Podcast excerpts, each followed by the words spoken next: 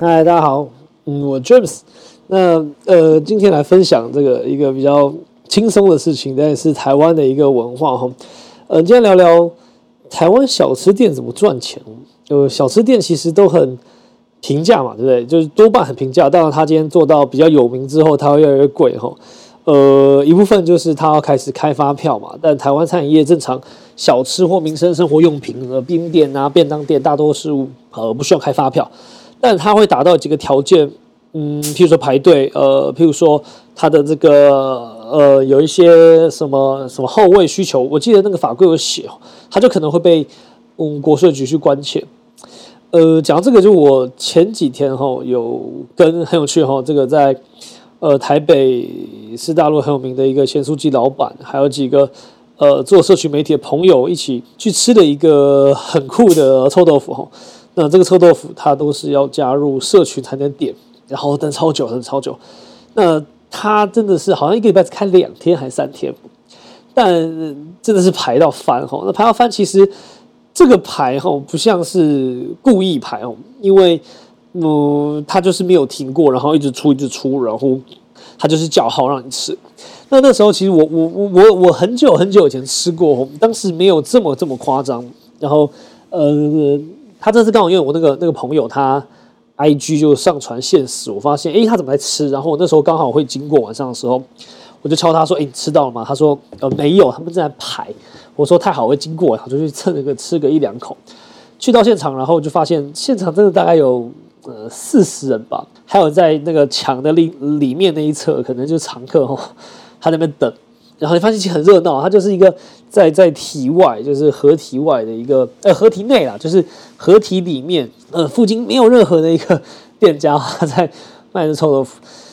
那那当然等的时候过程就全部在聊天嘛，有几个呃我我知道的朋友，有几个是新认识的朋友，然后就在聊小吃。那当然今天其中一个有一个咸酥鸡呃四十年店以上的二代嘛，那就在聊。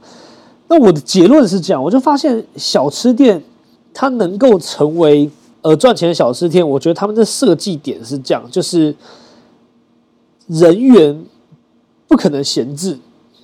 你可以想想看，我们在做餐饮业的时候，大多数的店在规划，包含我自己所有的设计哈，我们都去考量呃店租嘛，对，什么什么十趴，呃人事加食材可能要在六十趴，所以我们常常我自己在上课跟包含我学都是讲哈，呃，你总共这三大。呃，固定变动成本、人事、房租、食材，大概在七十趴以内哦。剩下扣掉一些管销等等的吼，都就就是会会就调整完，你才会知道最后呃可以赚多少钱嘛。可是小吃我觉得就不一样哈，小吃的价钱能低，可是它靠的是薄利多销，对吧？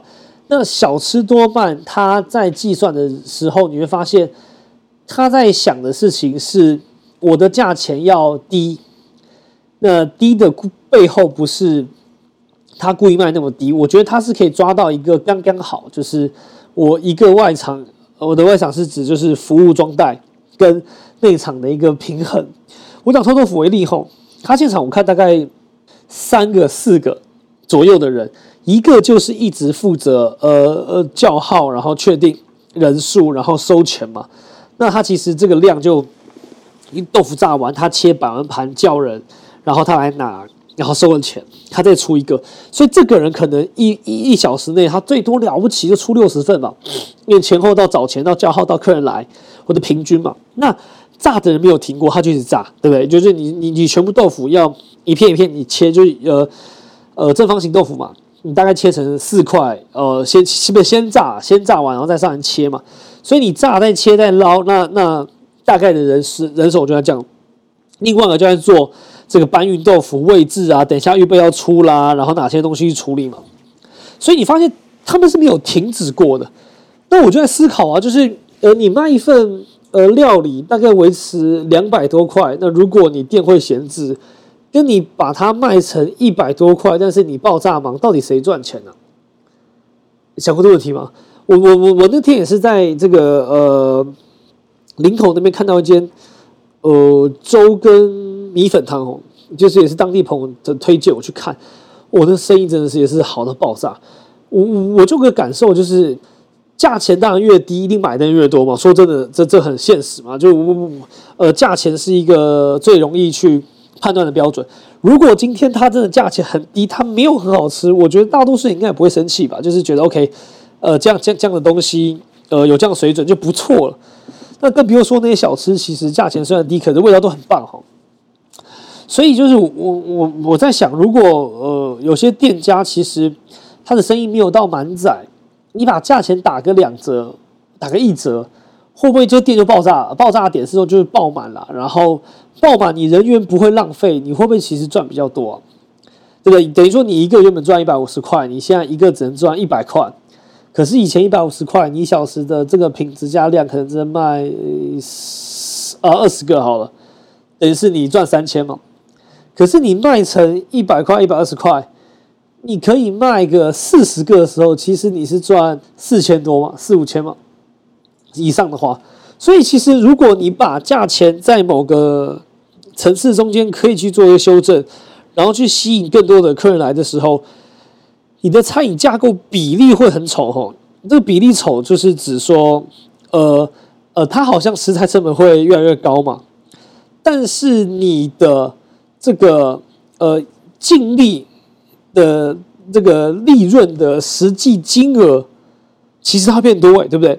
所以我看那个小吃，其实它讲，比如说你的你的东西卖六十块、五十块、四十五块，但是它每分钟可能可以产两个，然后你你卖四十五块一个，只能赚二十块好，我假设二十块了，那你一分钟可以赚四十，对吧？你卖两个嘛，四十块一小时你可以赚两千四哎，也是你扣掉食材赚两千四，如果你请三个人。好，一个人时薪一百八好了，一百八，你你你大概三亿的三八三二四五百四十块，哎，你还是赚他一千五一千七八嘛，然后扣掉管销，所以我觉得小吃的这个脉络跟逻辑，难怪大家说小吃成本高，但是小吃成本就算高，但它其实的逻辑出很快哈。你如果便宜，你发现那些排骨酥啊、炸鸡啊，它没有在等客人的，对吧？你那个煎包一个八块，一个九块、十块，好像还还比较少，九块、十块内的，它都是十块哦。就是小吃鸡蛋，但那当然它的问题是这样哦，你起档就觉得很难找人，对，因为累得半死。你说哇，我一个还赚三块四块，我疯了我。但是你回头去想，现在这个最近有新闻吼，有有早餐店，有这个水饺店开始要上市上柜了，对不对？你说一个东西它卖个五块五块，然后。早餐可能卖一个二十五、三十五、四十五，诶，它可以上市上柜，它的这个净利其实很高。那这背后其实回到就是效率，对吧？第一件事情是你不可能出得慢嘛，那效率就应该跟经验有很大的关系哦。你就是长期的在做这个修正，这样的一个累积的经验，然后让你的东西可以变得越来越呃快速，越来越好。那这这当然就是需要时间哦。我我我也不认为在没有做过餐饮的人可以那么快就把这些事情做得这么好哦。那当然就是就是这选择了。你可以发现，其实呃，台湾这几年当然呃，米其林的的加入，越来越多厉害的这个餐酒馆啊，fine dining 啊，做一客这个质感、气氛、氛围，你吃一颗七百八百，更不用讲一些厉害日本料理，随便吃吃一千五两千哦。呃，当然不是每个人都每天可以吃得了的，但你难得想享受，难得有纪念日，你会去吃嘛。所以。你你回头回头去想，就他们因为背后需要花很多人力，然后制作要求，然后每一道料理很精致，他当然就必须要卖这么贵。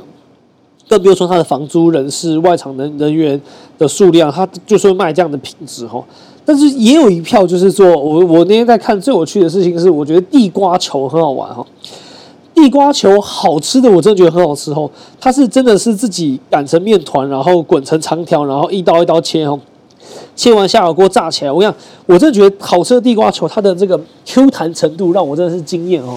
然后我也我我我也遇到一家这个地瓜球，它是也是要用 line 可以订哦，然后它是会塞满时段，就跟你说今天就没了哈，就没了。等于说它一小时，其实我回头去想，呃，你当做到这样的品质跟生意量之后，他就是两个上班嘛，一个负责回讯息，一个负责确定客人，一个然后他就是收钱，然后装袋，然后那有一部分给现场客哈。另外一个人就是不断的去炸、去捞，然后空档的时候就开始把面团切成长条。呃，茶板他应该拿的是长条的啦，我猜他可能在呃其他地方就把它擀好变成一条，然后用用那个塑料袋呃压着哈，他就开始切切切切，跟一条可以切个十五二十个应该有吧。然后开始下一锅一锅起，一锅它大概可以出个十袋吧，十到十五袋，呃，应该十袋多一点应该有，我对不起我没有细看这个数量哈。那一锅大概六到八分钟，六诶五六分钟应该要。你像小孩，一袋卖三十好了，他六分钟可以，呃，我我算比较爽，十五袋，十五袋啊，大概差十五袋，三个上书四百五十块，那六分钟出赚六六分钟有四百五十块营业额，他一小时是可以四千五百块，有想过？这蛮屌的，就我我我自己在看的事情。那如果他来三四小时，这种量看起来很便宜，但是如果每一个人都确定要吃，哇，难怪这么多鸡蛋糕哈，然后 红豆饼，然后地瓜球。我在说，它绝对不是轻松的生意哈。你这个你要想，你一小时要下十大锅，然后每一锅，然后你要擀好那个面团，然后下锅，然后那个速度、流汗、劳累程度，每一个小吃我看老板都满身是汗，这刺死哦。所以大家都要想哈，你要花多少比例在做品牌？然后品牌背后要花多少钱去撑，撑完之后把产品拉到一个高度，然后跟市场去做竞争。另外一种是你专注在做产能产品的一个稳定，然后去做销售。但是相对的，你你没有太多包装，你没有太多形象，你只有产品决胜负，那当然它的价钱就很难拉得高。可是，在效率之下，你说不定其实真的还不错哦。所以难怪有的小吃店生意真的好。我最最在这次最近才感受到这个。背后的力量跟魔力吼，跟大家分享，参考看看，你到底是往品牌做，还是一些小吃？那小吃怎么赚钱？我觉得就是产能效率去拼胜负吼。OK，那我们这集分享到这边，给大家参考喽。我们下集再见，拜拜。